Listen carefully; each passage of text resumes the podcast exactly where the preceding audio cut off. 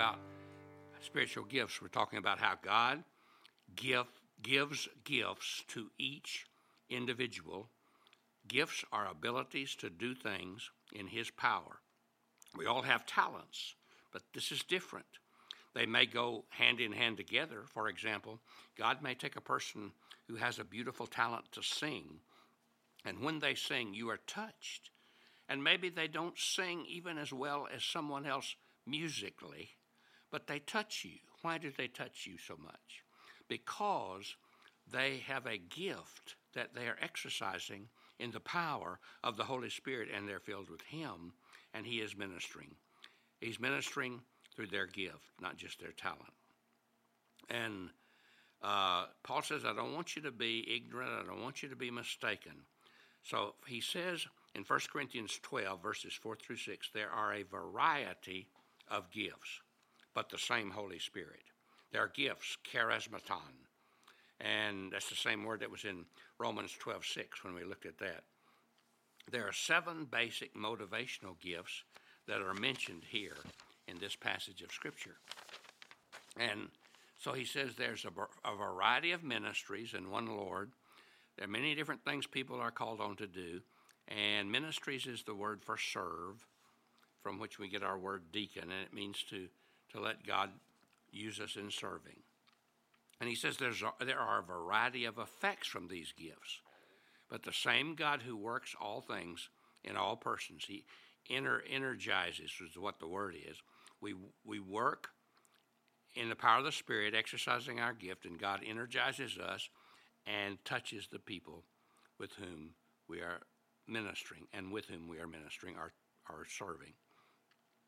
And so the, the purpose of God is to use these gifts to glorify Him and to bless other people and to help people come to know Christ as their personal Lord and Savior. Now you say, well, I don't know what my gifts are. And a lot of people don't as a believer. And you need to study the passage in First Corinthians twelve, seven through eleven. You need to study the passage in Romans chapter twelve. And they will help you understand these different gifts that God provides and promises. Now, I think what you need to do is don't worry about it. I've had people get so upset because they couldn't figure out what their gift was. And don't figure it out. Just go about serving Christ. As you go about serving Christ, whatever God does through you, if you are available to Him, will be probably the manifestation of your gift. For example, uh, from the time God spoke to me as a fifteen-year-old boy to preach, I've had this hunger, this desire to preach the gospel, to share the word of God. And a part of that is my, my gift to preach and, and teach. And that's something God has put in me.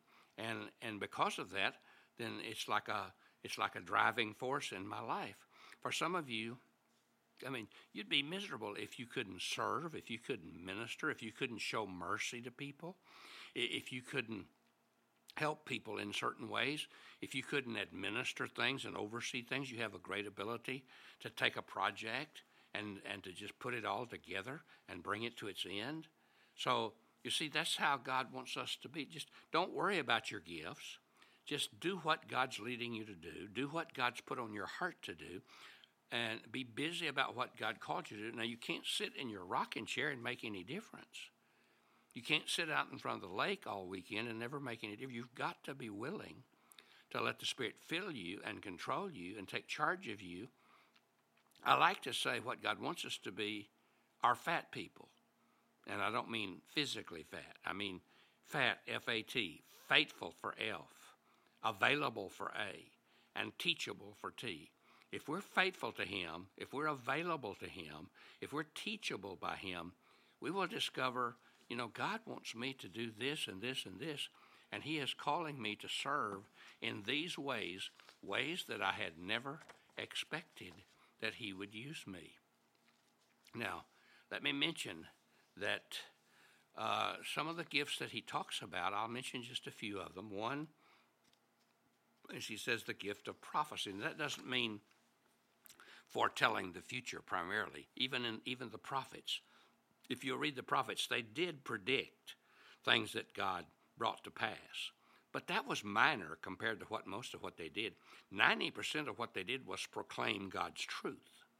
And that's what God wants those he calls to have the gift of prophecy, and it, it has discernment with it to know truth from error. And one of the one of the gifts he often gives people is that gift of discernment, that ability to see that's that's right, that's wrong, that's good, that's bad. Discernment even to see in people, because I've found that some people are very uh, just seem to have very little ability to see that this isn't right, and what this person is saying isn't right, and what this person is doing is is detrimental, and you can't see that. Why is that? Well, I think some people have more of a gift of discernment than other people have, but God wants us to use whatever he gives us, and as we do so, it will make a real difference in our lives, and I hope that uh, you'll do that. I want to pick up uh, with something that I think is really important and give you an example of a person who was Spirit-filled and what it meant for him. And his name is Stephen, and we read about him in the book of Acts, and it's in chapter six, and he is preaching to the religious leaders. He's telling them the truth that they don't want to hear, and it's pretty dangerous stuff that he's doing, and it ends up costing him his life. But the Bible tells us about him, and in Acts chapter six and verse five, the Bible says that Stephen, they chose Stephen, a man full of faith and of the Holy Spirit. Stephen was chosen to help to administer food to those who were in special need, and they chose a group of, of men to do that, seven men full of the Holy Spirit.